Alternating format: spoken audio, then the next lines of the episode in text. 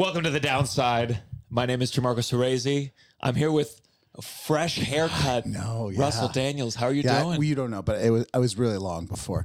Um, I'm good. this is going to take some comedy points away from your know, show. I Part of know. your Um, he's in Titanique off Broadway, Oh, very nice. and part of I I would say maybe the only funny part of your role is when you swing your hair around. Yeah. Um, Do you wear a believe wig you in the me- show? No. Oh, so you're gonna a really butch Rose's mom? Yeah. sure. Well, you know, people before played played the part before didn't have that long hair, so I was letting it grow for that. Um, Uh-huh. but it was it was too much. It was in my mouth. It was like. It it was just, and it was like hard to get the headpiece on, and you couldn't even see the earrings and stuff because of the hair. So it just didn't. It was, it was time. You know, I felt, I felt mentally too. I needed to change something. yeah.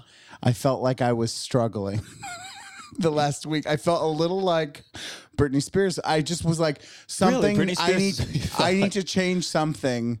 Uh, maybe physically, to quickly, like to shed. So How I did Britney? Oh, you meant Britney when she Spears when shaved she her took? head. You know. Yeah, yeah. Oh, okay. Yeah. Yeah. Yeah. That's that's how I imagine. how I don't know. were. I just was. It was. It was something. I know it doesn't. It does. It that's not going to change it. But I felt like an impulse to like. I have to get rid of this hair. Do you think right this now. will get as much press as Britney Spears did in that era of her life? No, no, was no. really- Titanique. I was hoping you meant you were financially controlled by your father. Oh. I was like, no. Um, but so I'm okay. I'm I'm doing, you know, we talked a little bit about last week. I felt like um just been in this weird thing. I'm about to go on vacation, so I'm looking forward to that. I think Yeah. I've been in the show for six months and comedically I feel like I'm in my head a little bit. Like Yeah. and I felt like maybe in the beginning we were spoiled with audiences and things. And so I feel like a lot of things are happening, but I feel like almost an adversarial relationship with the audience the last two weeks and i don't love that Uh, like so i'm trying to like i felt like i've been working so hard to like manufacture kind of what's happened before and more naturally and i'm in my head and a bit and in a rut about it so Good. I'm glad you're you're going. but i'm coming out of it i think Um, well, we're here. We're joined today. We're very lucky to have him. Yeah. Uh, uh, you know, from the Chris Gethard show. Uh, uh, uh, uh, well, I just said your name already. Please welcome Chris Gethard to the. Hi, everybody. It's me from that financial domination joke. it's me, the guy who said that thing. Um, and how are you doing? I'm pretty good. I'm pretty good. I, uh, I'm, I'm certainly not stressing out over an adversarial relationship with the audience. I'm just thankful they still show up sometimes. Yeah. I'm on that side of it. I've been through it. I, Yeah. I remember it. It's new for me i'm not someone who perform i usually do sketch comedy it's like once a month and it's like a big show and you blah blah blah do that That so Broadway being in grind's no joke. No. What, are So- you doing? Seven, eight shows a week? eight shows a week Yeah, and so i ya. think it's just it's been doing six months it's just like a new thing it's Yeah. something i'm getting used to I remember, um, I remember when I was going so hard, doing so many shows a week, and having that thing of like having to find that motivation through some anger with them at times, and uh, I regret it. I won't lie, I do regret it. So I hope you get past it. yeah I mean, it's eight shows a week. It's tough. I did eight last night, and it's uh, it's got to be tough for you, Russell. Yeah. I know. Did you do Okay. eight sets last No, night? no, I wish. There's Okay. comedians who do.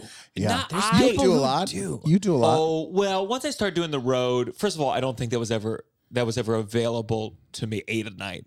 No. I think s- once in a maybe twice I've done eight at night. But once I did the road, I'm at a point now where You need some time off during the week, right? I need some time. I come back Sunday, and if I have three shows, sometimes I'm like, I, I was in I was in Hoover, Alabama on Thursday. Rough, rough show. Hoover, no you know, sales. you're telling me Hoover, Alabama was rough. Not you're telling of- me not a lot of Hoover, people came out. Alabama was a tough time. Brutal. Really, as we sit here in the Lower East Side of New York City, you're telling me Hoover, Alabama didn't embrace Yeah. you with a parade and the key to the city? Then I went to St. Louis and I told them on stage, I said, I feel like I'm in San Francisco. I mean, compared to Hoover, Alabama, St. Yeah. Louis felt like a liberal haven. Yeah. But uh, uh, what do you well you could feel that in the audience or w- was things happening yeah, around you I want to be careful the way that I say this. Uh-huh. I love where this is going. Just All right. go with your gut. All right. It was thankfully in Hoover, Alabama. It was a diverse audience and Okay. diverse in a very specific. There were white people, and there were black people, and I mm-hmm. felt like I, the the black audience members, I felt like had whatever sensibility that I would perform for in New York. I felt like that was where what I where I felt like our values aligned. Where when I looked at the white people in Alabama, I'm like, I don't know. I don't know what kind of white person you there's there's a scary version there. So I just felt like the sense like I could I since I I again it feels it feels tricky. Obviously I'm I'm stumbling, but uh, I lived in Harlem for a long time. I performed in Harlem, and I I just felt like uh, the the values I like to joke about and, and riff on. I was so happy that the audience was diverse in Hoover because if it had just been white people in Alabama, I go, oh, we don't agree on anything. Right. Mm-hmm. Right. Mm. And and then sometimes they come up to you and they're like, they're they're they're the one Democrat or one liberal in Hoover, and they're so thankful that you were there. Yeah. But but I think that's what made it like when I was in Oviedo, Florida, it was like an all white audience, and this is near Orlando, and like it was it was tough. I'm looking at the guys, and they all look like Trump. They all have orange. So this is not me to. to I, I don't mean to suggest that all black audience members are the same, but I know that in that particular part of the South, there's like a version of a white person that is not going to like some of the things I'm going to say. Now, can I ask you a personal question about Please. this, since we're on this topic? So your name has a lot of vowels in it. Uh huh. How far south do you have to go before you start to feel like you've traveled back in time and that's a thing people are noticing? Uh, Because in New York, no one blinks. Well, it's not. It's not so much. I, I'm more. I say that I'm I'm Jewish, and that's the part that I get You've the weird people pushback. say ew. when like I was in, the cra- Houston, like- I said I'm Jewish, and someone in the audience went yuck. Oh boy. yeah. And Oh, boy. uh, uh, that's happened at like three different shows, and like, and and I think there's that degree where because I'm in a liberal bubble, uh, uh, my my girlfriend called me said said I'm like a, a liberal edge lord in a, in a certain sense, and and and if I'm in a liberal crowd, it feels like it's the same way that if I'm joking about race in a diverse audience, it feels like we all understand what I'm actually saying or what I'm joking about. But if I talk about, I don't want to talk about race if the audience is all white, because then it feels like, hey, now that now that we're alone, guys, Yeah. let's do some Yeah. jokes. Yeah. Yeah. Yeah. So, so yeah, I don't know when I'll be back in Alabama. Have you done Huntsville? Huntsville is interesting because it's all NASA employees. Really? It's a big NASA hub. I guess it's like one of the biggest ones outside, you know, Texas, Florida, and I think it's Hunts- Huntsville, right? That's where I played. I feel like every comedian must be like, I'm gonna do a new Challenger explosion joke. See, I didn't know. So I went and did a club in Huntsville a few years ago, and I'm like giving these speeches where I'm like, guys, I gotta say, like, I was a little nervous coming down here. Like, this was in the heart of this was before Biden was elected, and it was like Trump times, and you're all supposed to not like me because I'm like a progressive who lives in AOC's district in Jackson Heights, Queens at the time. That's how you open with. I'm from AOC's district. well, at at the end of the show, I went on this big soapbox thing where I'm like, and then I come down and meet you guys, and I feel like you're supposed to hate me, and I'm supposed to be nervous around you, and then and then they all came up to me and they were like, you know, we're all like 80 percent of this room is NASA employees who moved here for the opportunity, right? And I was like, scientists, oh, Oh, great, oh, you're all like ultra educated people who have been to school. Yeah. Not that the, there's not other places in Alabama that aren't, but I'm like up there like, all right, you come down here, you meet people, you realize we are all the same, and they're like, because we all moved from New Jersey. We voted for AOC. Yeah. we, they're like, do you still eat at this one restaurant in Jackson Heights? Because I used to live there too. Like that type of vibe. the recent thing I've been dealing with, I have some like gun gun jokes. And again, it's it's it's not preachy. I really do everything I can to not be preachy. But when I do that and an audience member leaves, I suddenly get this thought in my head that I have not been able to let go where I go, they're going to their car, they're going to get a gun, and they're gonna shoot me on this stage right now. And And you're gonna I be like, if it's not fatal, it's gonna be the biggest thing that ever happened to my career. this is the downside.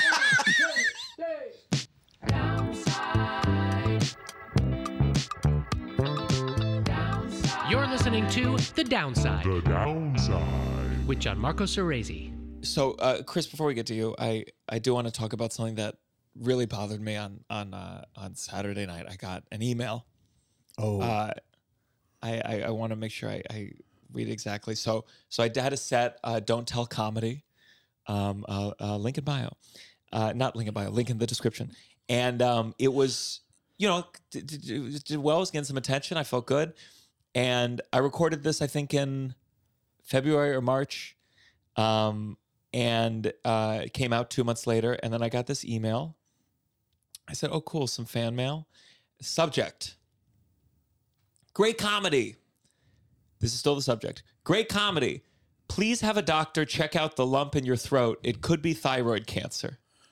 So then I go, oh, okay. Anything else? Hi, I loved your drag queens versus priest set, and then sent me the link to the set. Mm. In the video, I saw what looked like a large lump on your throat. I want to encourage you to have a doctor check it out if you haven't already. It could be a goiter or possibly thyroid cancer. Please take good care of yourself. I wish you well, and I want to enjoy your comedy for years to come. Sending you good, healthy vibes. Listen, you do have a large Adam's apple. I had never noticed it really as your friend until right now. Profile looking at it, it's big. Uh, yeah, it, it's always But been it's- big. it's an Adam's It's always apple, been big. Is right? that what was being referred to? Uh, Well, let's hope. Well, so I go back to the video, and I, am instead of looking in the mirror, I'm looking at the video, like, like, and it, it's shadowy and it's dark, and I turn, and you know, my Adam's apple. So I'm pretty sure it's nothing. In my head, I say to myself, "Don't be Russell. Don't, I- oh. Don't be Russell in this situation, and don't be me. I'm, I'm a little. I'm not a hypochondriac in reality. I think clinically, but I, I'm paranoid. yeah. And I say to myself, don't, don't, don't give into this. You know what it is. You have a big Adam's apple. And I posted online. I thought it was funny. And everyone, everyone's like, "Were you going to get checked out?" And it felt like everyone was was being a hypochondriac, was bullying me into being a hypochondriac. It was like everyone was projecting their hypochondria, Yeah. and everyone was like, "This one time, a viewer saw an anchor on a thing and they said, "Is there a lump?" and he had cancer. It's like if your tummy hurt and you said, I, "I'm worried I might have stomach cancer," instead of saying like, "No, you don't," they said, "Well, one time that did happen Yeah. to a guy," and and people were just writing so much that it. it it felt like they were bullying me for my Adam's apple. It's like if I got an email saying, "Hey, I think you might have a tumor in your nose." Yeah. Like it's like no, I it's it's just a big nose. Yeah. And and everyone was it was just I was overwhelmed by how many people that no one said, "Oh, don't worry about it." Everyone was Well, no one like, wants to be, in case it happens, in case you do have a, a tumor, no one wants to be the one that encourages you to ignore it. Do you know what I mean? It's easier to be like, maybe just get it checked out rather than say, uh, no, it's But why fine. say anything? Why say anything? No, I agree. I Because this agree. email didn't end with I with agree. whatever the person's name was, MD Mount Sinai. There Yeah. was nothing. This is this is nobody. And and so so I'm well, like, not nobody. As they have, far as you know. yeah, yeah. Well, I feel like if you're going to give someone a diagnosis, you might as well include your credentials at the bottom. But so I'm trying to ignore it. I was trying to like be at peace, but like I can feel it. I can feel it rising up in me. That feeling of like, what if Trying it to get is? a real good look at your throat to make sure it's it's not anything else. And so then, like, like Tovah had a friend whose mom was was was an was an ENT, and suddenly I'm like talking to them, and people were like, "You should just get it checked out just in case," as if oh. as if I don't live in America, as if I'm gonna, oh yeah, let me go to the ENT on the corner, pop in, say, hey, no appointment, could you just take a look? Yeah. I, I, I so I'm writing my doctor, and and my. But but people were commenting. My aunt was commenting like, "I know you're a comedian, but you should take this seriously." And I'm like, "Who the fuck are you? Who the fuck are you?" well, you shared it. You that guy. Because I thought everyone would go ha ha ha. you shared it, and the answer Yeah. is she's a pretty close relative. yeah. One of your parents' sisters. That's that's relative. It's pretty close. yeah. When you yell, "Who the fuck are you?" Like I know my Listen, aunt Karen. it is a little she would like have you're- not had bad intentions doing that. It sounds like you're s- scared, understandably. But that's Yeah. the thing. Everyone was like, "Well, people just care about you." But I'm like, "But but if you really cared about me, you would say, "Hey, I I called in a favor, and ENT's going to be knocking on your Okay. door." But it was one guy who said one random thing. Okay. And you're the one who shared it to thousands of people who then are concerned. They follow you and and they're like they're just playing like, "Oh, well maybe get it checked out." You Imagine know? if I said to you this: If I said, "Hey, Russell, I think through the mic, I think your heartbeat's sounding a little bit off." If I said that, I would never take it to Instagram and share it with people and be like, "Gianmarco thinks I have a heart problem." I'll tell you that much. I you would answer the freak out. I would freak out quietly, and I would I would maybe go to a doctor, but I would not share it on my Instagram. I would not go on and be like, "Hey everyone, Gianmarco thinks I have a Or- heart problem." Isn't I'm, this I'm funny? with you. Or if I did, I wouldn't double down on my own fury if other people were concerned. I'm not. I know we don't. We're not. Ti- like we're not. I'm. but but am I justified in saying that to Russell when I don't know anything No, about hearts? the initial thing is weird. Would you say, "Wow, you're so caring"? What a if great that friend. person's not a doctor, well, if you thought something was really wrong, then maybe, but you don't. You would Wait, have no idea. move this here. Are you familiar with swatting?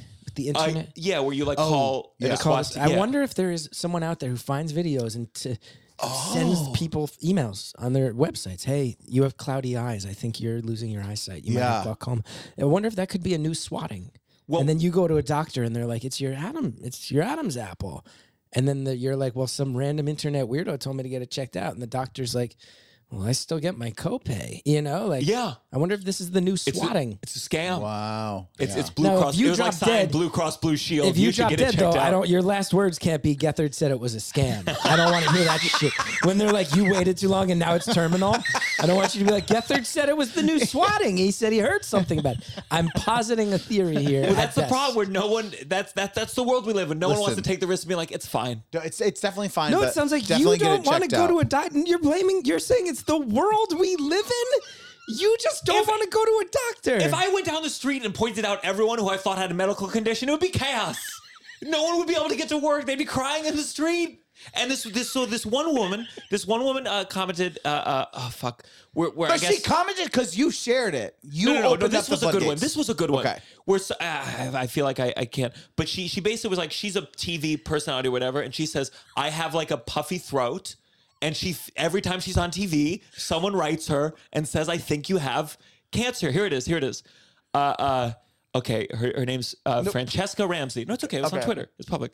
Uh, so she said, she said, I really wish strangers didn't feel comfortable sending these sorts of unsolicited messages. And of course, someone commented, How horrible that people care about you to be concerned about your health.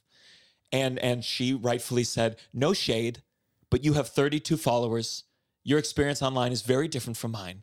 A barrage of unsolicited messages about your body can be very hurtful, even if people have the best of intentions or are genuinely concerned about you. But did you hear what happened to her? She's not- not just here. It's in the news. She had crazy throat. She had this Wow. disease called crazy, Crazy throat. throat. Crazy.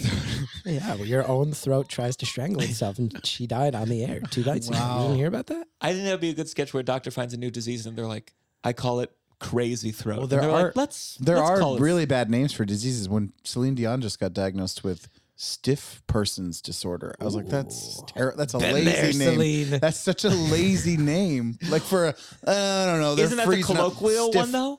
I feel like that's like the I don't know, but still, it was like that's what was in the news. Like that's what they were sharing Sure. it. They could have shared the real name then. I don't know. It lets you know what it is It's right like away. stiff person. Like it just like you know, it just sounds like could have been a little more creative. I guess not. It tells you what it is.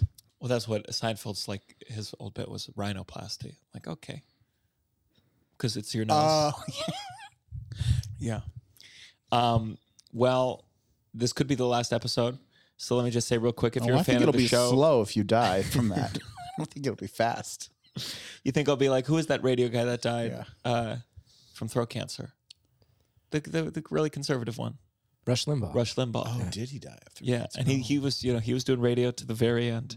So don't worry, guys. I am the liberal Rush Limbaugh. Everybody, um, if you're a fan of the show, join the Patreon, patreon.com slash downside for bonus episodes. Uh, our recent live episode with Steph Tolev and uh, uh, my clean comedy special, The Rats Are in Me, only available on the Patreon, patreon.com slash downside. Well, Chris, thank you for being here. Oh, joy! I'm having a lot of fun. I uh you know, I'm very familiar with with your work. I, I always I always remember when I saw career suicide, I feel like I expressed to some friends, I was like, it's his therapist's actions are criminal. I was upset. This has been said. Yeah, I This has been where it was one of those things where I felt like I felt like it was funny, but I was like, but this is this is really bad. I had I have friends who are mental health professionals who reached out to me and said this is actually very concerning. Mm-hmm. Um, so you're not alone, and those people are professionals, unlike you, who again I will say you're you apparently reacted and did the thing you just condemned someone else for doing to you. Let's point that out. As someone with no, you no, expressed concern for me based on something I put out there publicly medically. You just condemn. You spent the whole intro to your show saying people shouldn't do it, and then just told me Wow. it's what you did. Um, yeah, she. You'll be happy to hear I'm still with her. Six years after that special came out, and even earlier today, I was telling her about some career stuff I have going on that's tenuous, and she told me um, she would really like to read my numerology chart. And I had to tell her again. I, I mean, I've been with her for 16 years now. And I had to say, it is not my thing. I know you like numerology, not my thing. And four times she pitched me on it. And I just was going, it's not, I don't, it's not, I'm not going to buy, I don't want to spend time doing it because I don't believe it. And she's like, well, um, it's, it's eerie. It's eerie, the result. I said, it's not my thing. So still happening, still happening. Same lady. And in your mind, wh- wh- what is what is the good? What is the good part? The good part is she's a tough talking broad from Linden, New Jersey. And the first time I ever met with her, she was cursing a bunch. And I immediately was like, I, she's like a, a Jewish lady from Linden. I grew up in West Orange. And I immediately felt like, you know, I was in a crisis point. Nobody goes and, you know, uh, now people do actually. Back when I was in my 20s, things have changed a lot in the past two decades. Like, you started seeing a shrink when you hit a crisis point. That was generally when it happened. Yeah. And uh, I immediately had a sense of, I know people like this. I grew up around people like this. And her vibe instantly felt um, familiar because of that. And that has gone a long way, even though she does oftentimes do things that are ridiculous. And I had had some doctors prior to her who really played it by the book. And I felt like that often put me in a place of, you know, where I'm going, I need help right now. And they're going, but there's a lot of hoops and red tape and forms to sign and things to jump through and this and that. And Mm-hmm. um, in career suicide, I talk about there was one point where I got hired for a job in California for a few months and the doctors wouldn't prescribe. And I was just like, I know that's the rule, but it's unsafe. You have a 23, at the time, 23 year old kid living 3,000 miles away from his support system and you're cutting off his medication. Just write me a prescription. Like, Yeah. yeah. she pays no attention to the rules and many people are concerned with that but it turns out for me it's a much safer feeling so That's interesting. When you say that that she was also from New Jersey, I think about. I feel like I've I've seen online with with you know like uh, a black person feeling like they want a black therapist or or or similarities, commonalities, and I, I never thought of it in terms of like being from New Jersey is a commonality that lets you uh, be open in a way or communicate in a way. yeah yeah and i also felt like there was probably a lot of stuff that she would understand the shorthand for too you know what i mean uh, just me Mm-hmm. She's going like, okay with you saying the F word very loosely. all the F words, all the any word that starts with that. No, I of course not, of course not. But you know, things that things that we had in common enough that she could go, oh right, because you grew up where you did, and I know what that's like. I know that area is like X, Y, and me going, cool. I don't have to explain all the different swirling bullshit nonsense that went on in my past. Um, so yeah, it worked out well. But thank you for your concern. I guess my only question is, if you were so concerned, why didn't you know you reach out or anything like that? You're like, I'll wait till he comes on my podcast. Apparently, all these years later, I'm hearing Six you were years. concerned, but not concerned enough to actually intervene and try to do anything. Which I saw a great commercial for therapy. I don't know if it was for BetterHelp, which I have problems with all that online stuff, but the commercial was effective. And it was like it was a guy at the gym and he just had the bench press, but it was like on his chest. Yeah. And someone came over and was like, Do you want me to help you? And he was like, No, I got it.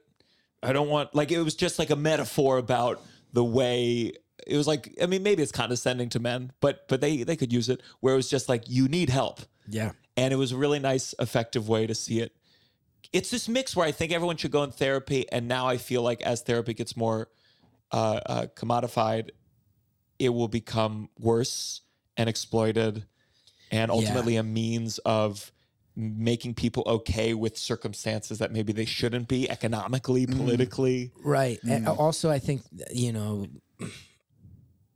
the idea that the stigmas around it have lifted so recently, and we're immediately boiling it down to services that you never even actually meet a doctor, or mm-hmm. you can't even get them on the phone. That it's all based on you know uh, online interaction. I go, that's a very big swing from we don't even allow this to be okay or this is a stigmatized thing or you know when i grew up i remember there was a kid who was in therapy in my school and he was mocked for it Yeah. we all found out he was mocked for going to see a therapist for we all called him crazy and mocked him um and now it's gone all the way in the other direction but people are going to feel like it doesn't work and they're wasting their money and they've been tricked if it's not a good service. And there's also a thing I would like to point out too, which is there are also now um, number of organizations trying to get into the space of therapy and schools, and they're for-profit companies. Uh-huh. I'm very, very wary of that. Of of people who are going, you know, there is some angel investor in Silicon Valley who's realizing this is a growth industry Yeah. and it's showing up with young people. I think that's very dangerous as well. Like it's still it has to be medical and it has to be in the spirit of the Hippocratic oath. And I don't know exactly how we got here, but I'm glad to call it out and say like I don't think that especially amongst children this should be a for-profit enterprise. That feels Yeah. really Yeah. dark to Yeah. me. Really dark. It's just it's hard because it's it's a soft science or it's like therapy is more artistic in nature, so it's hard to regulate it. I mean, like you could have colleges give degrees, but that that doesn't guarantee anything, and it's just it's just one of those tough. I was always skeptical about therapy because my dad saw the same therapist for so he still sees this person, and I'm always like, what are you talking about in there? What are you talking about? Because I and I, I I have this oh, idea in my head that one day I would like follow him and I I would after he left I'd like you know tape the door so I could go in and it would be like that movie where his mom's a skeleton in the dress that is like a skeleton of Freud in a suit and he's been going every day three times a week Yeah. But do you think see- he talks when he goes in, or he just sits there? he the the skeleton or my dad No, your dad. No, your my dad. No, no, for sure. You think he just- talks. he talks, I yeah. feel like I- in my mind, I bet this is the therapist. Just goes, hmm. I hope someday you do tape the door and sneak in, and the therapist looks at you and goes, "This is the most inappropriate thing I've ever seen a family member of a patient do." and he goes, "I told your dad to do numerology. He just would never give in." He's like, "Your father has been convinced you are stalking him for years." I don't know what numerology is. What is like, it? what day were you born? and Oh, here's your oh, oh, similar, sign. uh, like adjacent to astrology, kind yeah, of, like in related The same, in that. Not something plane. you, not something you want the medical professional tasked with your mental health to be a fervent, uh, Yeah. not just supporter, but almost evangelist of. yeah. I've had to borderline beg her to cut that out.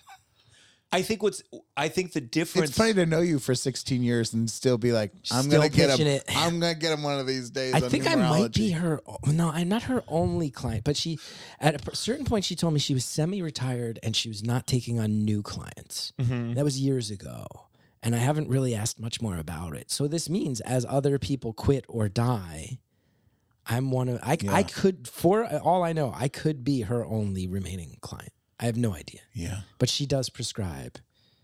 It'd be fun if she incorporated that into the numerology. She's like, "You're born on this, and I only have three patients left, and this son." I gotta be the last one, right?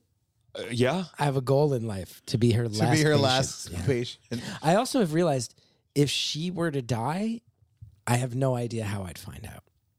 That's a weird feeling. This yeah. person's You're not in person dependent or on Zoom? Uh, phone calls now. phone calls really. Well, I was ahead of the curve on that. She, before telehealth was even a thing, she moved to Mexico years ago, and we started doing Skype sessions. Uh huh. Um, and a fr- my friend who is a mental health professional said, I am fairly certain that that is illegal, that you cannot be doing that. Now, obviously, it happens all the time and Yeah. everything's changed. But I think for a long time, it wasn't exactly uh, okay the way we were doing it. Um, now I do phone because I leave the house and I walk while I do it. So I feel like I'm getting both some physical exercise That's as well nice. as a mental health thing. And I'm not like shackled to my desk with my screaming toddler son right underneath me. Are you walking where there's no people, or like? Because I've once in a while, I don't, I do uh, Zoom, but once in a while, if the connection's bad or I'm somewhere, I walk, and occasionally I'm walking amidst people, being like, and then my father. Just wait one second. Oh, I do. I And then he. and keep in mind, you're in New York City where none of these people will care. I live in a neighborhood that's just one street that's a big circle.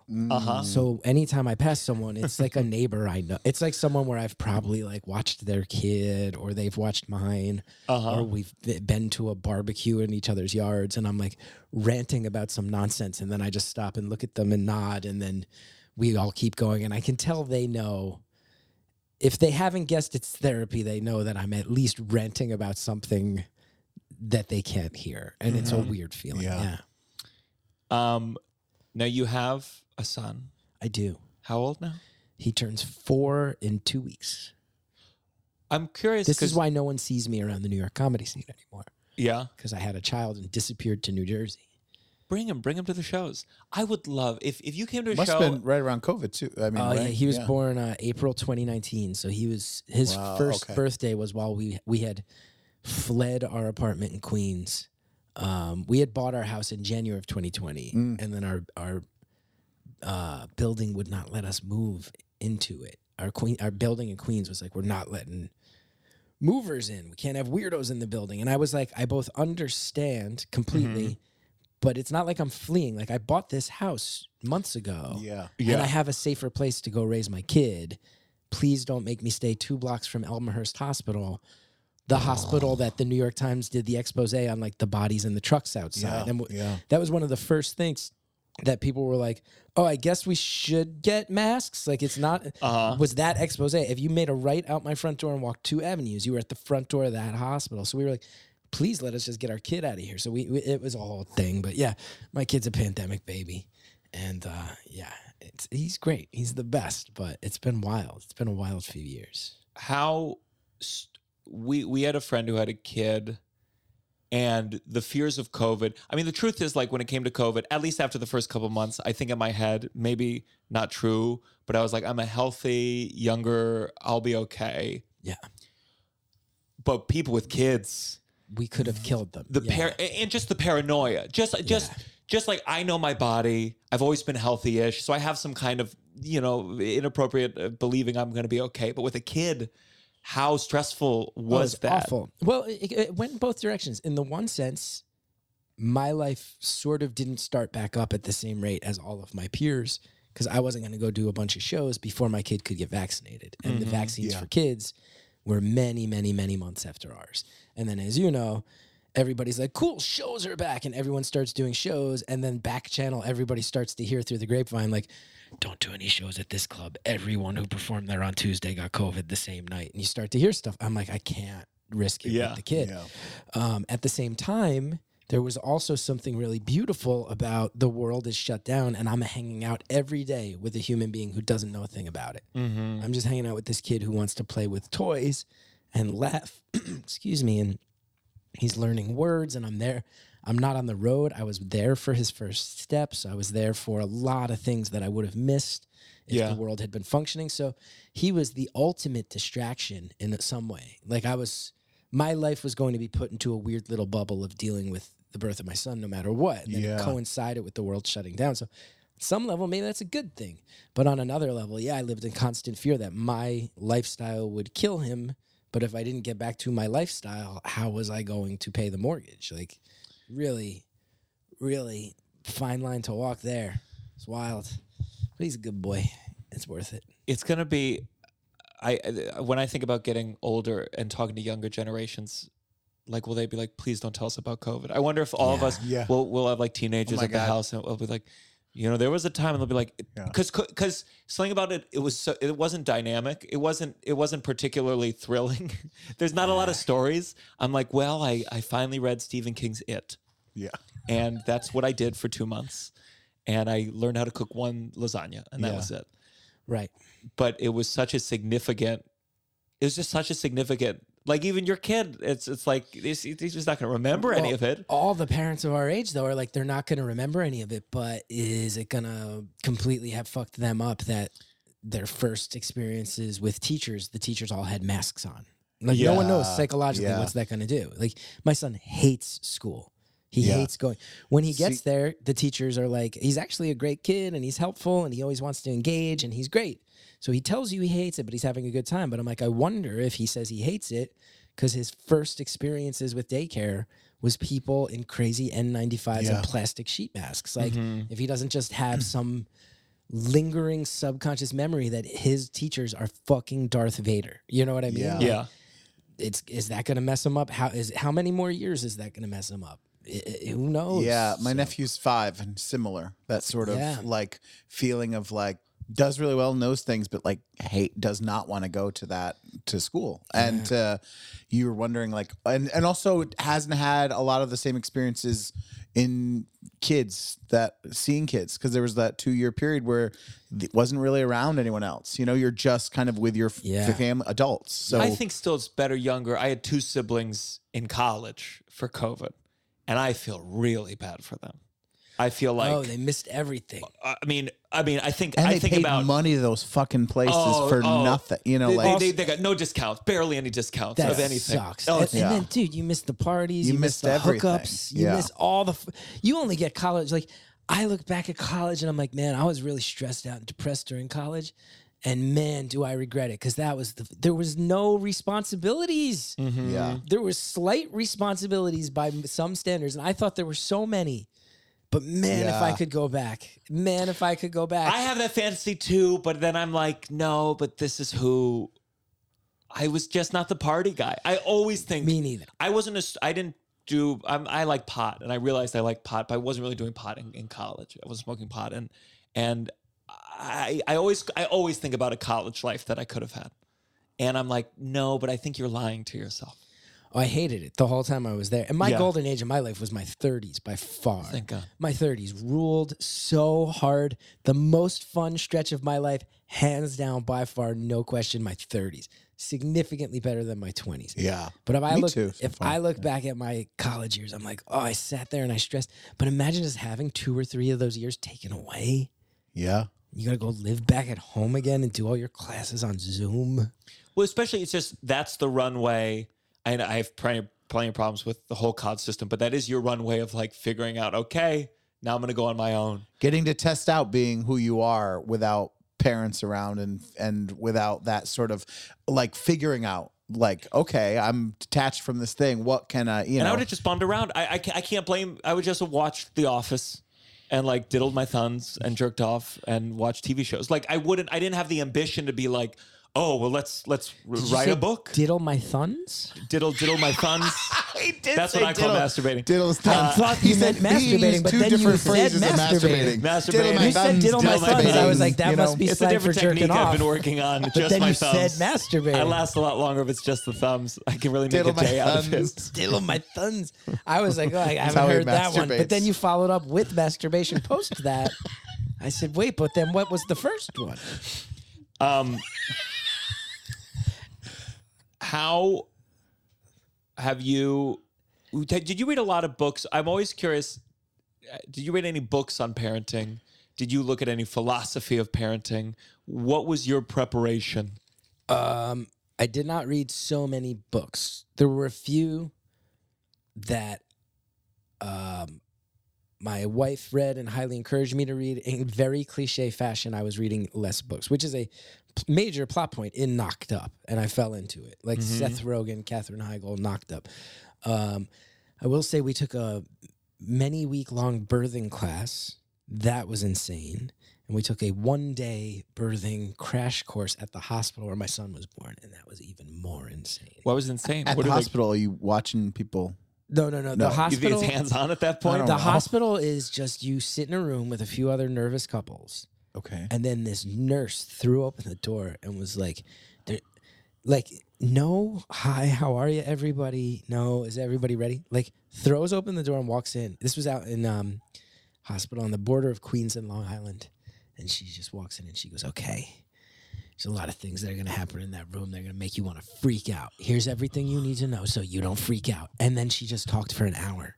No stopping for questions, no clarification. Just like this will happen. This will. happen. Your baby might be born covered in wax. Your baby might be born blue. Don't freak out. This and that. Don't freak out.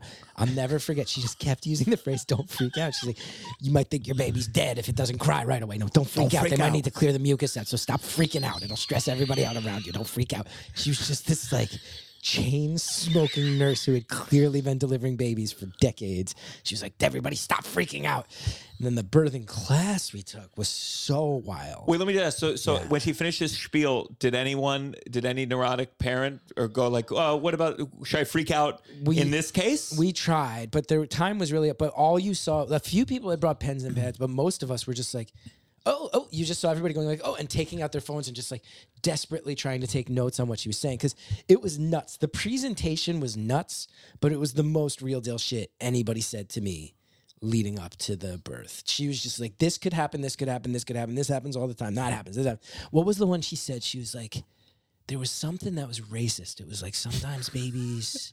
If the baby's a different race than the father, don't freak out. No, it was like the, it was one of them was like sometimes these babies have these crazy birthmarks on their bodies. They're really big. They call them stork bites. With black babies, they call them Mongolian bites. Don't freak out. And it was just like, what, what, what? There's like different names for the races. It's and just you calling them. Mongolian No one else is calling it. You're the one. It was crazy. Don't freak out. Just everything was like, every piece of information was just basically you going like Google, Google like Mongolian bites. Google that. Google uh, stork bites. my I like Google a wife that. telling her husband, don't write down that part. I know. Done that, yeah. If there's a screen grab, I get canceled.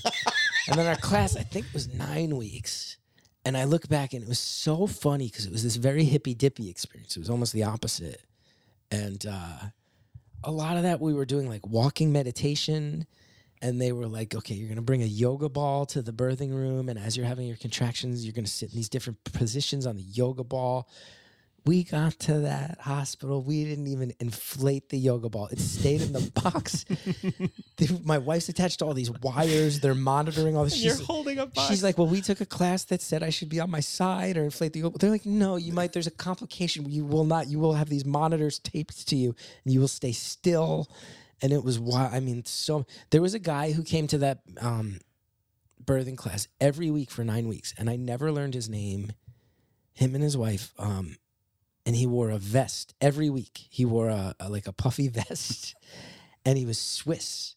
And towards the end of the class, like week eight or nine, I finally we had a snack time. We were adults, and they had a snack time as part of this class every week. What were the snacks? You every each week a different couple had to bring the snacks. Oh, that's Yeah, nice. and I went up to him finally, and I I never learned his name, but I was like, hey, like uh, we're shooting the, you know, it's like classic guys thing, like barely connecting. The wives are all having these like mystical conversations about birth and how they're like growing life inside them. I'm like, so what do you do? And he's like, I work in chocolate, and I was like, I can't, I can't, I can't with you. You've been wearing a vest every week. You have a thick Swiss accent, like. I, m- the only thing that could have been more Swiss is if you were like a clockmaker, you know? Uh-huh. Yeah. Just you work in chocolate. And I never learned that man's name. I used to call him Swiss Vest Man, and my wife would be like, stop.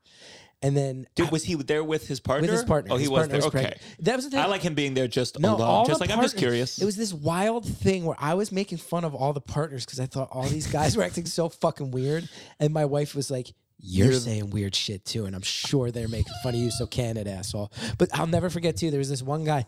They had us go around and introduce ourselves. Right, week one, everybody's like, "Oh yeah, so uh, we're blah blah blah blah blah blah. We live in Fort Greene, and um, we're due this day, and uh, I do this, uh, blah blah blah."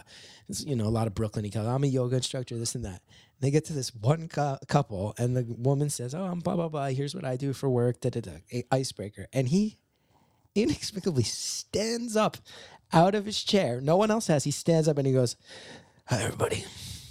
My name's Rob, and I guess you could say I'm something of an iconoclast." and his wife, who is like so little, and when you're around like a very small framed woman who's pregnant, they like look like a beach ball. You know, Yeah, she's yeah. in it. His wife just looked at him and had this face like, "You fucking asshole! Stop saying." You're an iconoclast, and I had to look up iconoclast. Wait, let me like, guess. What the fuck was that? I I think someone of significance. He's an icon. He's a, a man of Yeah. import. No, Yeah. even better. Okay. Someone who questions authority. Oh. Someone who questions the rules and was, authority. and was he doing it with a conventions. wink or no? He no, was. He it was, just- really like. everyone was fucking freaking. It was all these guys who were Yeah. like, "Our lives are about to change. We're all in over our heads." Yeah. I'm sure I said stuff that I meant as a joke, where my wife was like, "He's a comedian." Everybody like he's a comedian. Like she must have been quietly assuring Yeah. people like he's not a fucking serial killer saying this shit.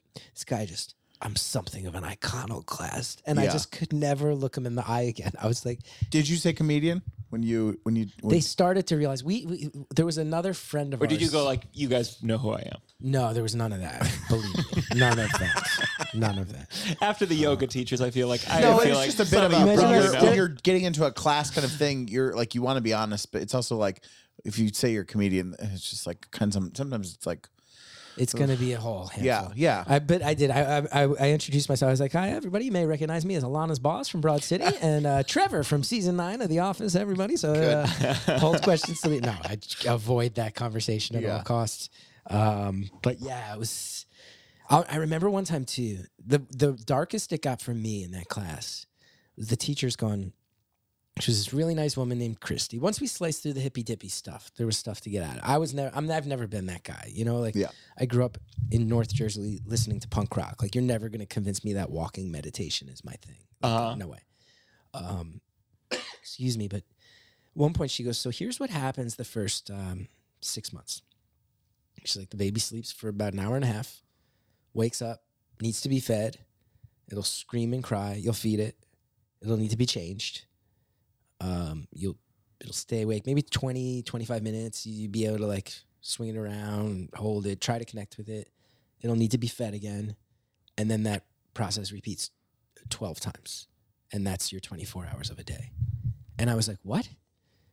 Every all the guys all the women were like yeah we're we are aware of that. All the guys were like what do you that's your day is just a 12 hour it's just 12 sets of two hours of screaming and changing and feeding? Like and i raised my hand. I was like i am not trying to be funny. I'm not trying to be disrespectful. I was like what are you talking about?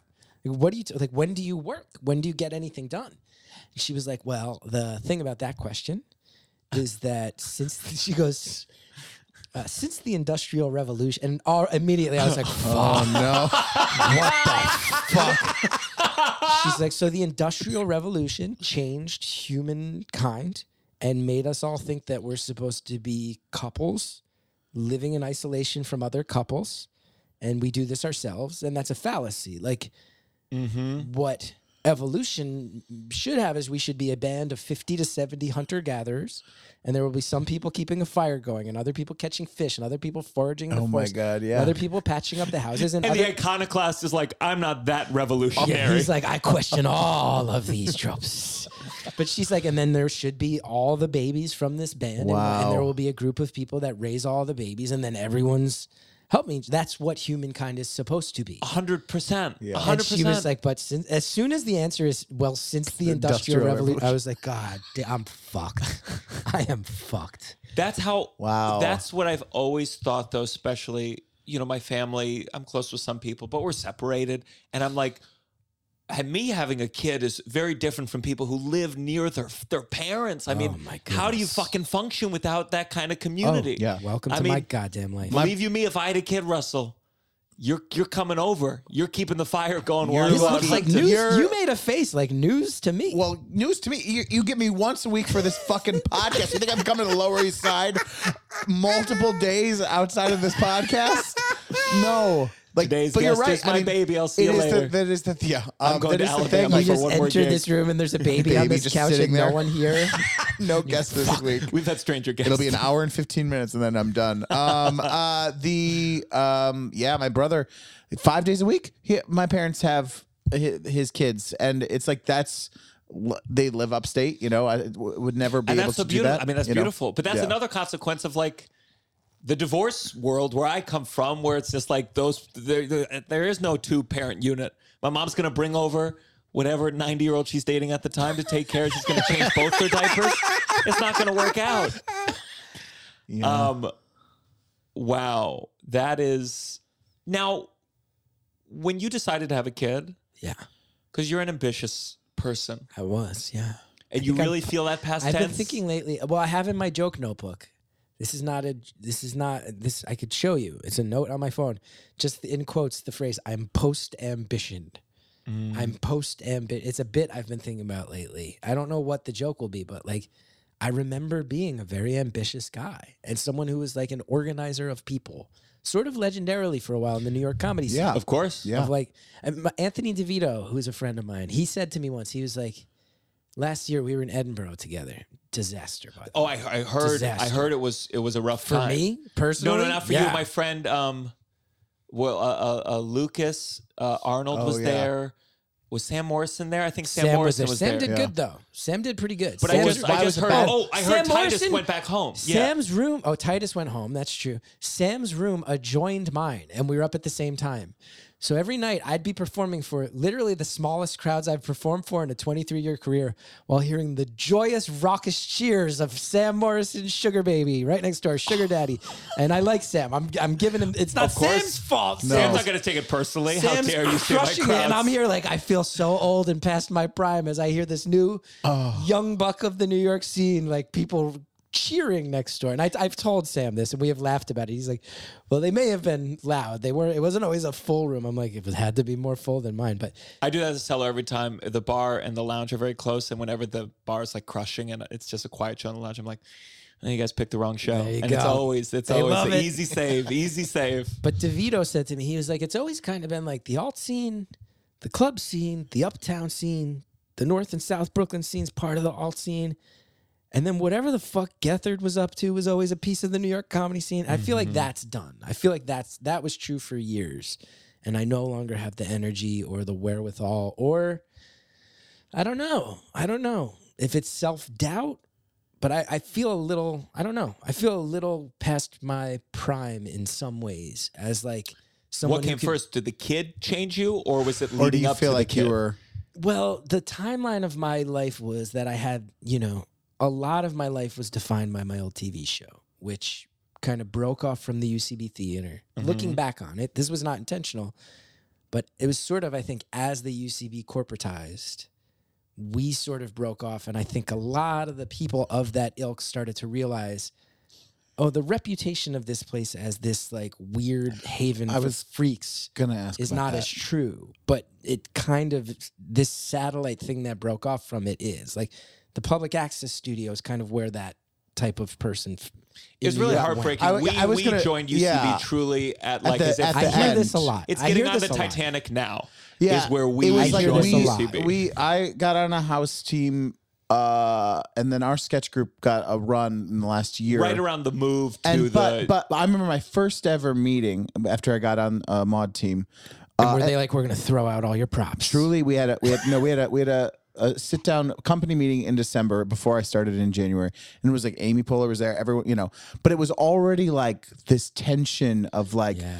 and I remember being like, this seems bad, and like and growing up as a little kid looking at like watching stuff and being a bit of a comedy nerd and being like, you know, when you started, when you were there around there and feeling like that, like just that you could feel like when you'd see things and be like that kind of punk rock energy, fucking that fucking chaos. I started there when I was 19 and I'm Yeah. about to turn 43 and it was nuts. It Yeah. was as nuts as people thought. It breaks my heart to hear cuz I had left as a teacher um and I, I had I realized looking back on it, I, I I knew I sort of knew this was true, but like I as a teacher was still trying to carry the torch of like, no, we're gonna make this kind of try, we're gonna try to make this a thing that's a serves you.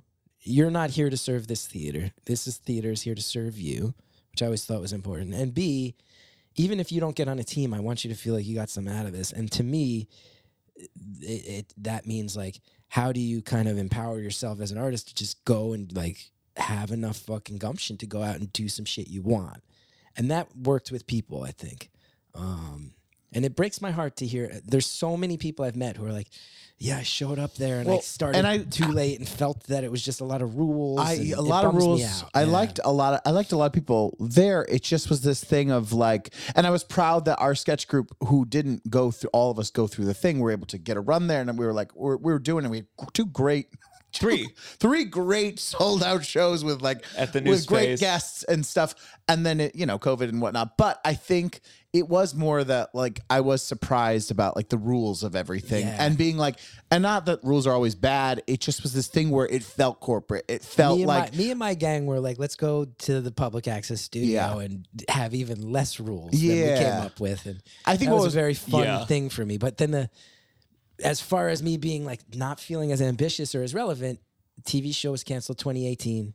My wife immediately got pregnant. yeah. We had the kid April 2019.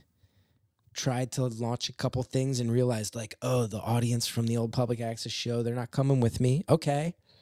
was that was that a? That was very sobering. Very sobering. What do you think it was like? I think for a bunch of people who followed that show, it was like something they were really devoted to. And the audience always, you know, everybody always laughed of like, oh, it's like a cult. But I felt a lot of responsibility with that.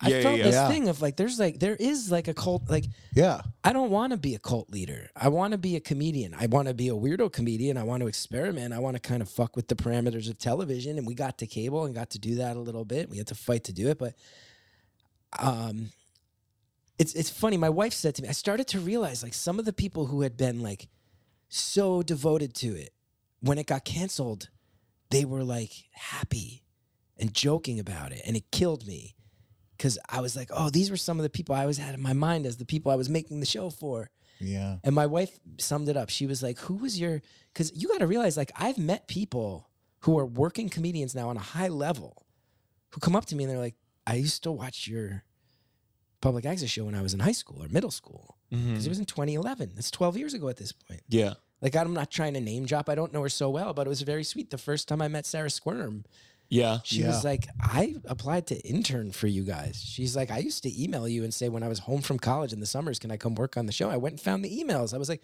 how fucking cool is that? Yeah. She's Yeah. a college Yeah. kid trying and like it makes me feel good. You know, when I met Meg Stalter, she was like, Yeah, me and my friends used to talk about your show. And like, some of these people were in middle school. And my wife goes, Who was your favorite band when you were in high school? I was like, well, my early years of high school, I was really into Less Than Jake, who was a 90s ska punk band. Mm-hmm. I was, you know, born in 1980, graduated high school in 98. And she's like, and what were you saying about Less Than Jake when you were in college and after college? I was like, probably making fun of them, saying ska was really cheesy. She's like, how do you feel about Less Than Jake now? I was like, I don't really throw their albums on, but if it comes on shuffle, I get pretty happy. I'll sing along. I still know the words. And she's like, a lot of the kids who grew up with you are in the middle phase right now, where Yeah. like, because also it was a call-in show, and also we would invite fans of the show to come hang out in the studio, and they'd come and be on camera. Yeah. My wife was like, "If when you were 15, would you want like some video or audio of you being an idiot recorded on for posterity on YouTube?" I'm like, "Yeah, I'd probably have to put some distance at some point." So either way, I don't know. I don't know. Plus, I don't know. I'm It's- also just getting older, and I used Sure, but but I but that that because when I was getting ready for this, I went back. I listened to you on on on. Uh, you made it weird, and it was like you were talking to Pete about. It was that moment where he got his TBS Oh, show, yeah, yeah. and you you had had you know some Conan hopes had that had some- Conan was gonna They had had a few back show. channel conversations with me about like keep it going and maybe we can talk. and Oh. then Pete got, and Pete's a friend of mine. First, Yeah. first or second guy who ever put me up as a stand-up as I was moving on Really? from UCB was Pete. So I can't. I'm not trying to be jealous or resentful of my friend, but I was like, oh. But part of what you talked about in the interview was that concept of like, uh, I, I don't know if you mentioned the Ramones, where like not having a hit album, but they're it's like yeah, yeah. I think it's in in the world we live in, maybe just America. It's just like the idea of success is, you know, what a, a, a, a nationally syndicated show or for forever, Yeah. or And or who wants something. that? And that's why UCB was special because it, it could at least create this middle. I think about improv a lot because I saw I've seen enough good improv shows in my life that I'm like something about it's really magical. When it's good, it's great. Yeah. When it's bad, it's terrible. And I think about my current life as a stand up where I can financially sustain myself going to Alabama. An improv team could never survive off what I make, even on a good weekend these days.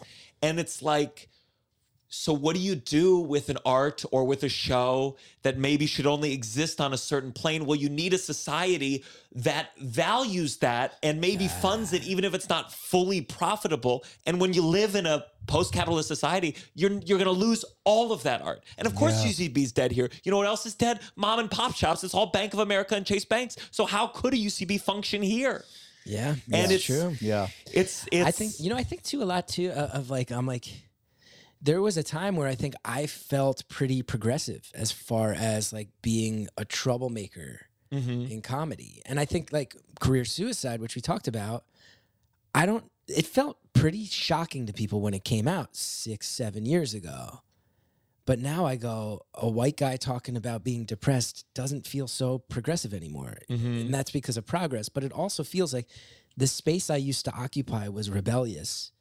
I don't know if a 43 year old white guy who's had a fair amount of success gets to, you outgrow that rebelliousness. And I think there's a certain grace and maturity in going, I shouldn't take up the oxygen in that room anymore. yeah. Um, because there are people for whom that oxygen is pretty vital. You know, like I'm joking about Sam having a better run uh, than I did at Edinburgh, but at the same time, I sit there, I go, yeah, someone like Sam should live in that rebellious space. Hearing him do a show about I had a lover who died and I'm in a support group and you and you know Yeah. all that aspect of it, I go, I used to occupy the space of like I'm fucking depressed, I'm medicated, I'm not going to apologize for it. I'm going to speak openly about it. It felt pretty shocking in its day. Doesn't feel so shocking today because that conversation's grown.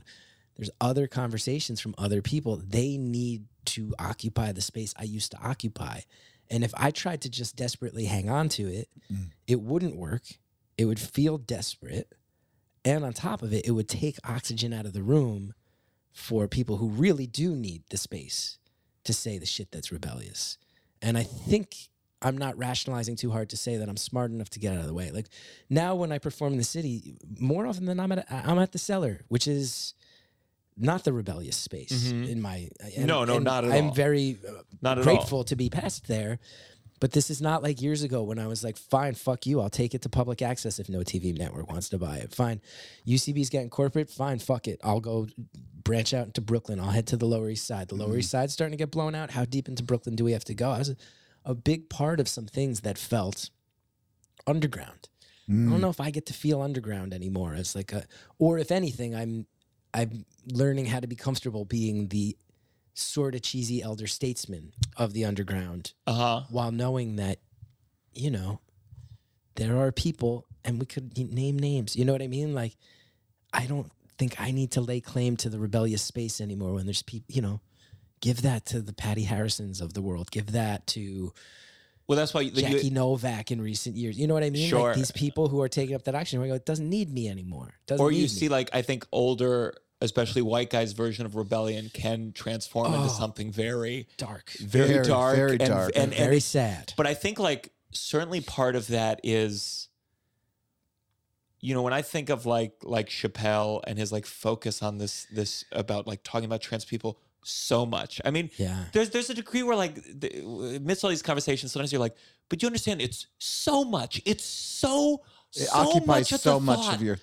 and it, it's just like I think for him that must feel what's rebellious and i'm always i always get frustrated especially because like when rich people go like oh this is what the rebellion is. This is Mm-hmm. this is the fight that needs to be fought. I'm like no the fight that needs to be fought is the money. It's the Oh, yeah. money. It's Yeah. all the money you fuckers have. That's the real rebellion.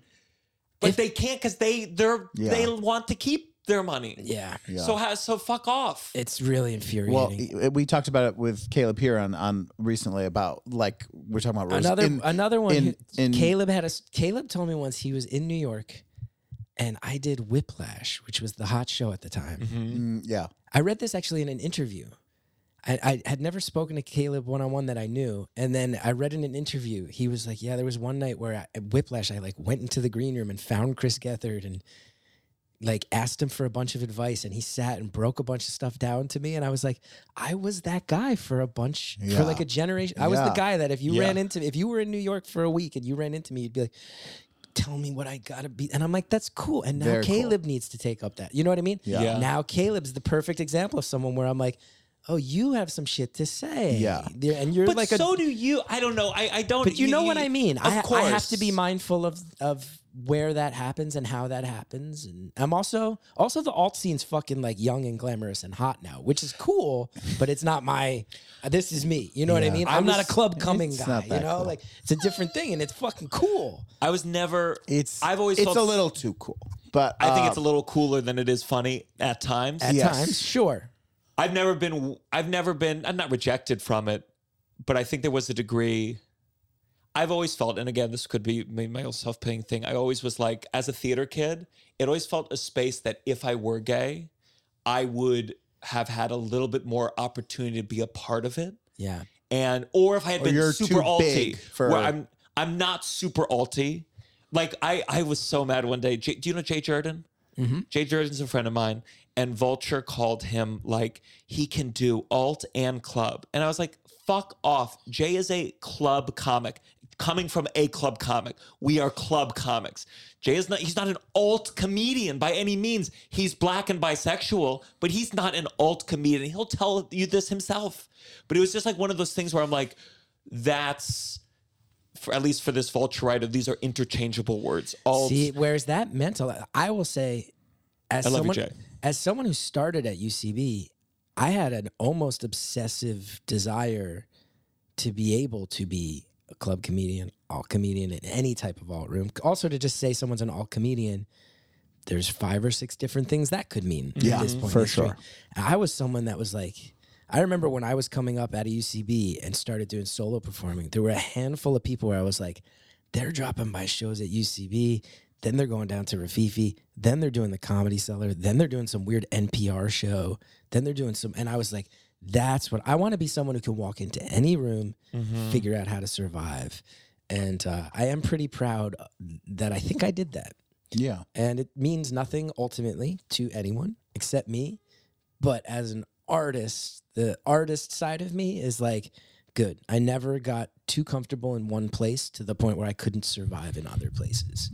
Um, anyway, Yeah, ta- I mean, we'll see. I. I, it could be more fractured rants. these days. I mean, like it's there's certain It's realms. more fractured than I've ever seen It's it. In definitely- 23 I think years in there's this fucking more- city. It yeah. sucks. There's Yeah. a, there's it's also bad for every. Let me say this too. I don't know. I'm just gonna No, go for it. trouble No, in the please, comedy scene. no. It's this idea that we all need to talk shit about each other. When I started, it was the clubs. You know, the alt scene had started with Luna Lounge, which was slightly before my time. There was UCB. There was Collective Unconscious Surf Reality downtown. Turned into Rififi, which was really great. And around that time, people stopped giving a shit.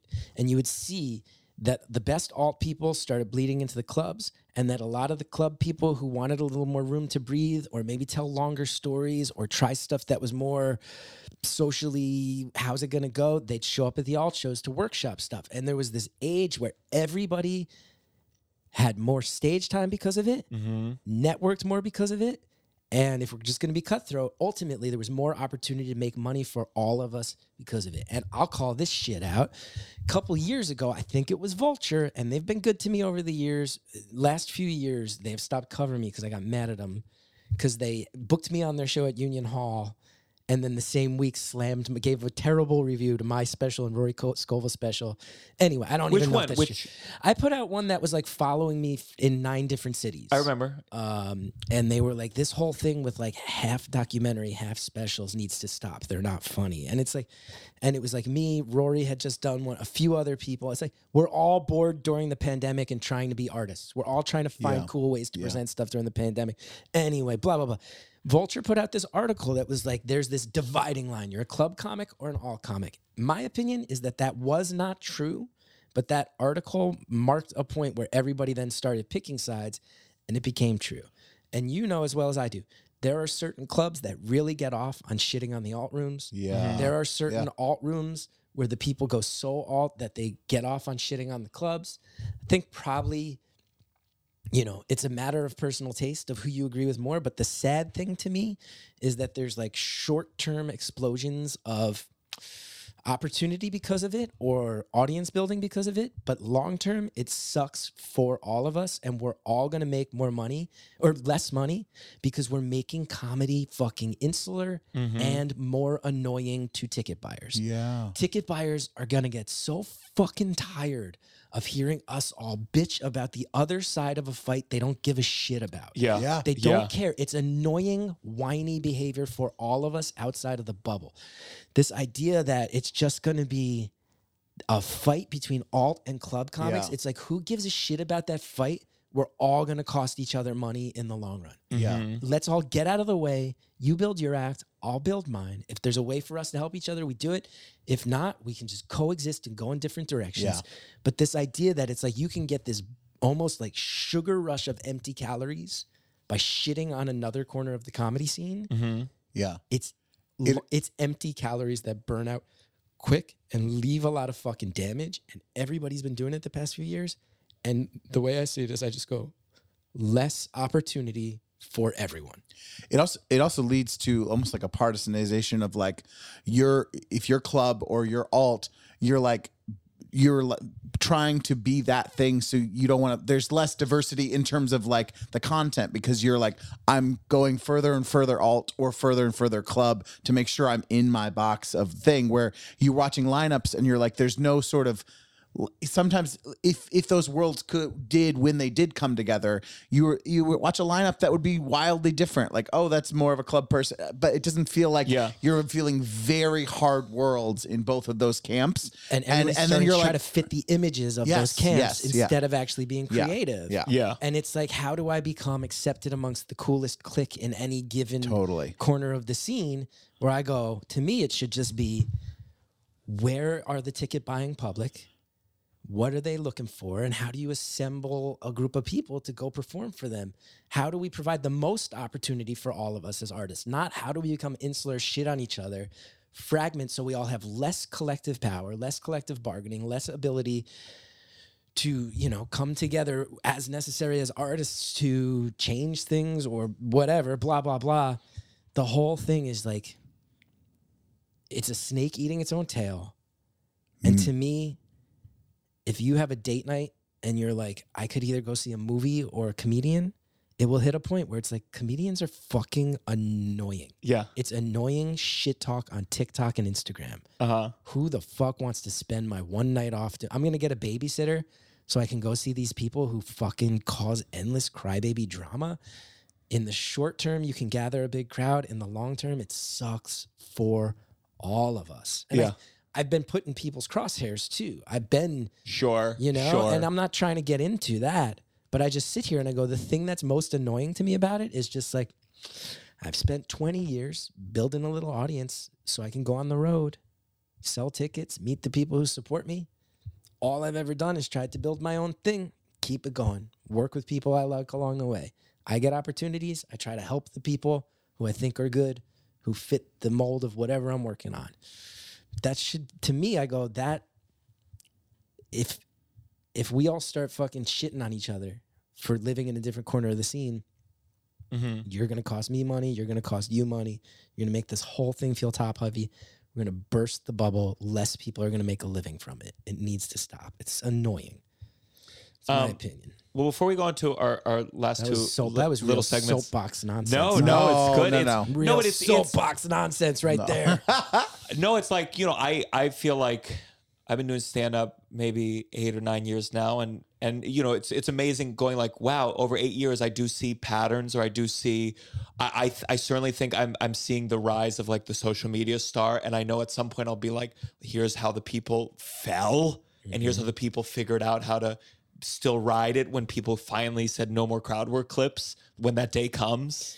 And Yeah. it will come, but like everything came. Mm-hmm. and just ride it out. Just ride it out. Oh, keep riding And this, and there's people who are so mad at the social media stars, and it's Of like course. anything that helps you skip the line and the gatekeepers is good. And guess what? Comics of any experience can watch the social media stars and go, "This one's actually good. This Totally. one's doing tricks. I Totally. can see Yeah, the tricks. yeah. I see the magic trick. That's Yeah. not real." Unfortunately, the term who funny is funny has been so misused to like justify just making racist jokes. But there is a degree of like, well, funny is peop- if people enjoy something, they will come back to that. Well, the, here's the thing too. It's like if you get mad at a social media, like there are people who you watch on social media where you go, "Oh, this has tens of thousands of likes," but people who aren't comedians don't realize they get to decide when the clip starts. And we all know, when, course. and we all know when you're watching it. There's some people you watch where you go, "Oh, they're doing the crowd work thing, and they're masterful at it." Mm-hmm. And there's other people where you go, "I have a feeling they spent 30 minutes of their set trying to get a fight to happen, and they're clicking play for the fight part." yeah, yeah, yeah. Yeah. And I can tell that that's that type of. Guess what?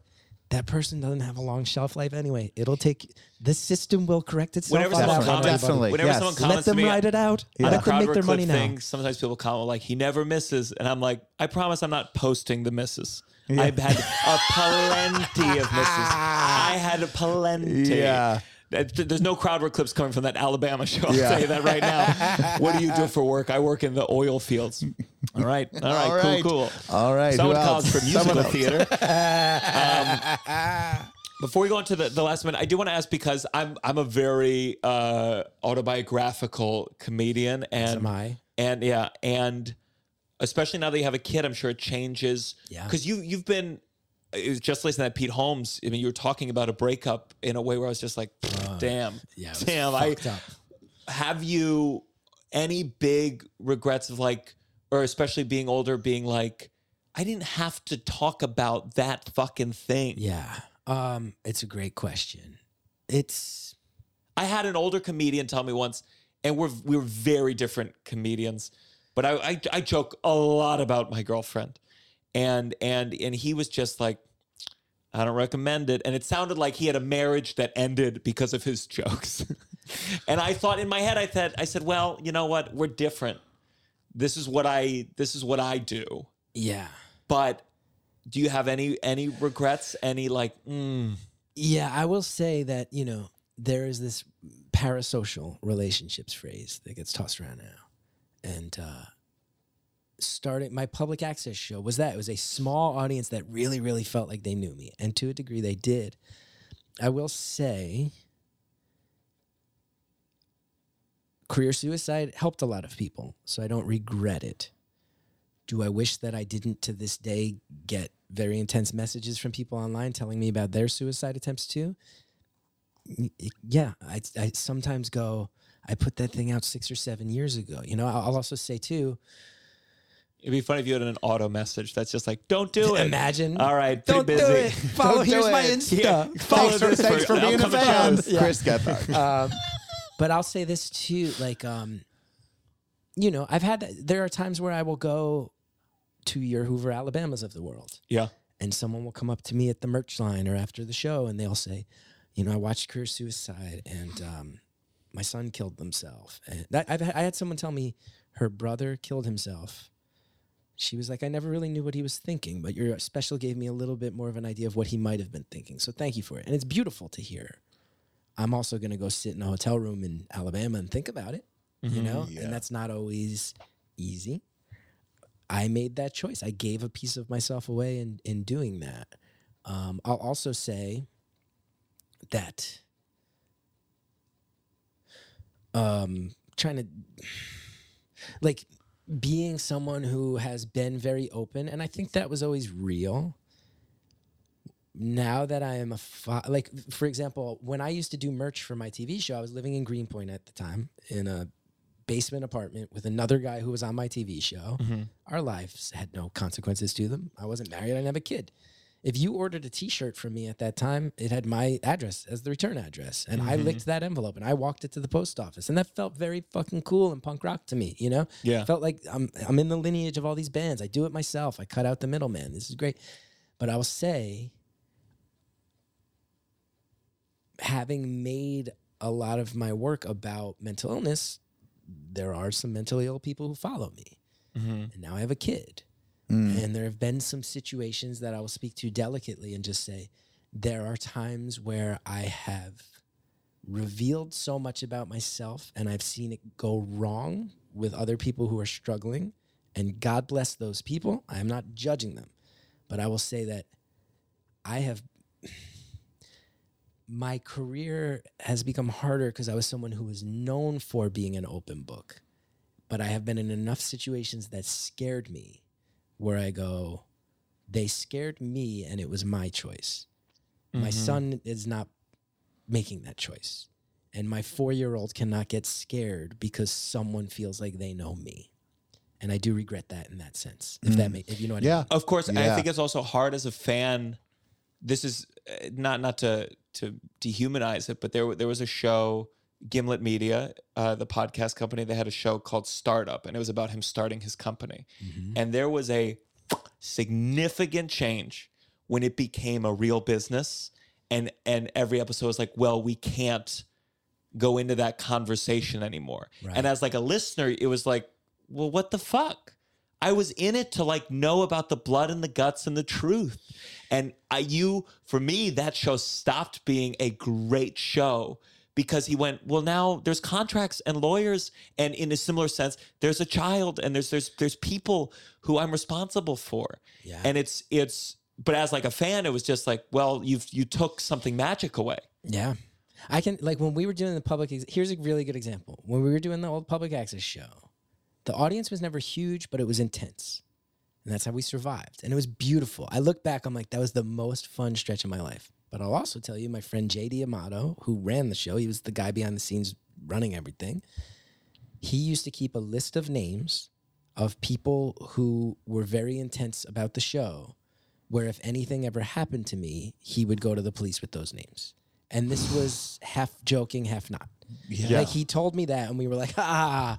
And then he was like, and let's go over the list of names to make sure you feel like all the names are on there and that none of these people are being misconstrued. Like it was real. But you know what I mean? I was also 31 years old. I was chronically depressed my whole life. Didn't really have any consequences. I was single. I didn't care. Yeah. Somebody wants to come and be a fucking weirdo to me? Yeah, let's do it. But probably put it on public access TV if I can. You know what I mean? At a certain point, especially when I had a kid, I go, I gave a lot of myself away. And this idea of I have fans who might kill me, and my friend keeps a list of names to go to the cops if anybody ever stabs me to death is no longer funny. Yeah. Because I had Yeah. a situation. Yeah. I did have a specific situation where I realized, like, okay, like Yeah. if somebody if i ever look out the window and see somebody getting out of an uber in front of my house i might need to fucking kill this person before they get to my son like i have thoughts like that now you know and this is not i want to say too now i'm in trouble because there are gonna there might be people out there going he's talking about me i'm not i'm not i'm this theoretically if someone thinks they're talking, if, You know if you're I at home listening and you're like, I'm oh here. Oh my like, god, is he he talking, talking about about me? Right. like it, this is a theoretical thought that I've had Sure. of like if I let people in too far, Yeah. there are times where it's gotten scary and now there's a little kid involved and when Yeah. a little kid is involved i don't know how to explain it as a dad except to say like i'll fucking kill somebody if my son feels threatened and that's not me trying to sound tough i'm not tough Yeah, yeah, yeah. it's like a human instinct of like oh like if if my kid's in danger i'd rather i die or you die than my kid die and that's Mm-hmm. how i think now and and i realize sometimes that i opened some doors that you can't totally close Sure. Yeah. Sure. And I just imagine as your kid gets older, there's just that degree of I mean, I think about this show and I talk pretty openly about a lot of things. And that's like I, I could see an age where you'd be like, Well, I don't know if I should share this story about my kid. You know, I think parents are we've talked about it before on social media. I think it seems it looks goofy to me when parents post a picture of their kid with a big raccoon emoji over their face. But like I'm sure it's a struggle to figure out what to do with this. i i also think too about like is this kid someday gonna go is he is my son someday gonna be on the playground and somebody's gonna have found career suicide where i talk about how i once took a medication that made me cum water and Uh-huh. is somebody going to turn around and go like your dad's crazy and wants to kill himself and he comes water and it's going to be used as a way to mock my son. Like i think about that you know? Sure. somebody going to find the old uh, i think all the time about should i just pull all the episodes of the public access show down because i love them i met my wife as part of the show. Yeah. it's part of our family story and people still tweet at me and especially during the pandemic there were people who are like i just found it and watched it all during the pandemic. I go okay i guess i'll leave it up. At the same time i'm like someday is my kid's friend gonna google my name and find the episode where i had a dominatrix dripping wax on me on public access tv or someone eating a belly burrito off my as i wore a loincloth on public access tv like it's embarrassing for Sure. a kid Even if my dad had a show, though, I'd probably watch like half an episode and be like, okay.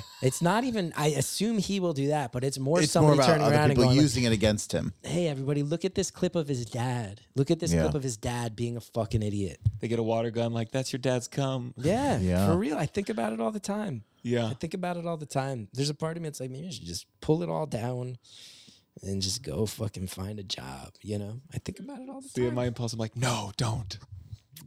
But I don't have a kid. You don't have a kid.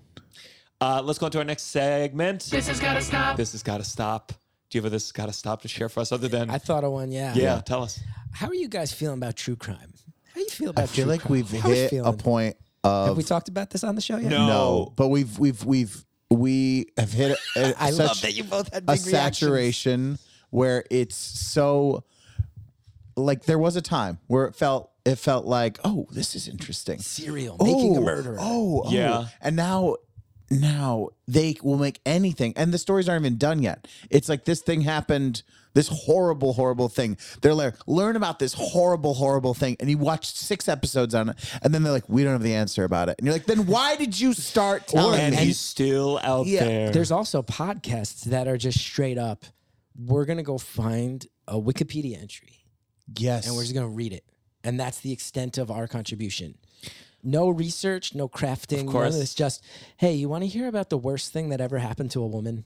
We're Yeah. just gonna read it to you from Wikipedia, and that's our episode. And it's just I'll go even further. I, I hate I hate like I, I totally agree with and again I don't like this media, so I'm biased. But like the American uh, uh, true crime American thing that did they just they just renewed the Jeffrey Dahmer show for seasons two and season 3 uh huh. and they showed on Twitter uh, a talk about like exploiting life for art. It was like uh, the the woman confronting Jeffrey Dahmer on the stand, and then they compared it to the actor's rendition of it. And I'm like, that's that's crazy. Yeah. That's disgusting. And and people are disgusted about it on Twitter. Like Twitter is constantly like bearing witness to how shaming doesn't change anything. Like, yeah, everyone was like, fuck Ryan Murphy. And then it gets renewed for two more seasons. So you go, there's no consequence. Yeah. And I think it's horrifying. I, I feel like there's a perspective with true crime.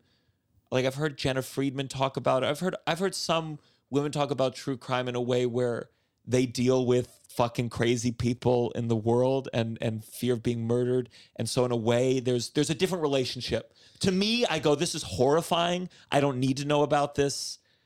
And invasion of privacy and exploitation and I like true crime. My favorite podcast of this day is Criminal. I've listened to every episode Yeah. of Criminal. Phoebe Judge puts it out. But here's the thing about it it's well researched, it's thoughtfully prepared, it is packaged in a way that's respectful to victims who went through things. But now there's just a lot of it that's like, hey, did you hear about this one where a woman got a fucking hockey stick stuck inside her and then they found her in the fucking ditch? Anyway, now you have heard about it. Yeah. Buy a mattress, buy some socks. And it's like, what the fuck Yeah. is this? Like, there's Yeah. no level of thought put into any of it except like, let's just take a bunch of vomit that's some that's been vomited up by the worst of society and fling the vomit across the room into your oh. eyes. And now an ad. It's it. yeah, it's, the it's ads, too much. the juxtaposition of the ads, it's very dark. I think very there's a dark. degree of overexposure, so then it stops meaning anything. I think, but this is all of the internet. I I think I had I had a friend send me you know some meme edge lordy ish with the twin towers. The twin towers are used a lot. Or there's that picture of that guy whispering to George Bush Yeah. about 9/11 or mm-hmm. whatever. And it's like funny. It, it as a dark comedian, it like tickles whatever thing inside of me. But I'm like at a certain point.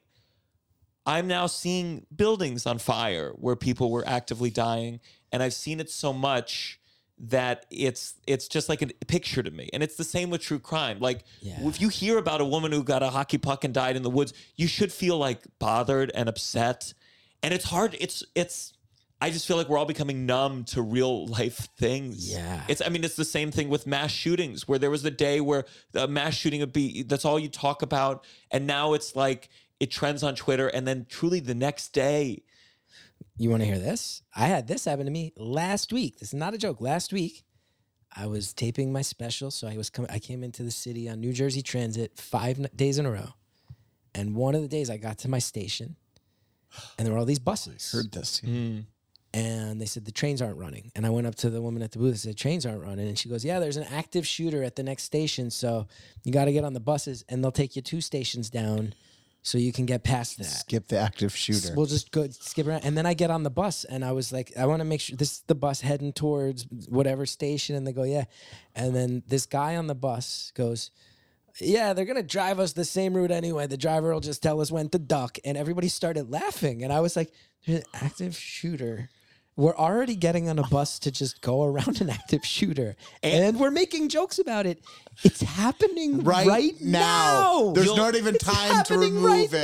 now. Be like, you'll you'll know when it's bad when they get the MTA uh, voiceover guy in the booth to be like there's an active shooting at the next station. Please respect the conductor. I came so close to that last week. Yeah, there's an active shooter, so you got to take the bus down two stops and then you pick up the train there.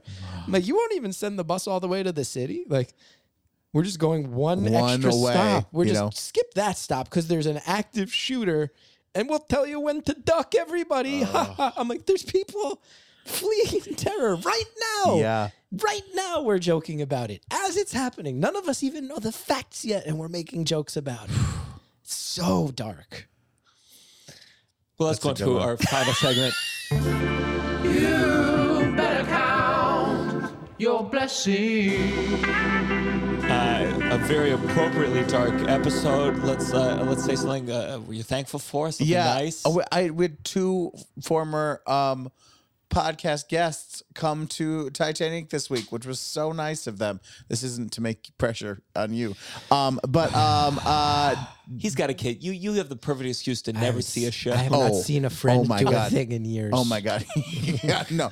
Um, uh, uh, uh, Joelle came literally the day after we talked to her. Uh, she, I came out and I was like, she really. Uh, you know what? Sometimes someone's like, "I'm going to come to your show tomorrow," and you're like, "Yeah." yeah, yeah. She said, "I'm going to come." She was in the and front she came row. that night. She was in the front row. I was like, also the coolest. yeah, yeah. person. So that was so nice. And then um, Dr. Shaps, the um, um, the dentist, brought his whole family part of the whole family. last night. Yeah.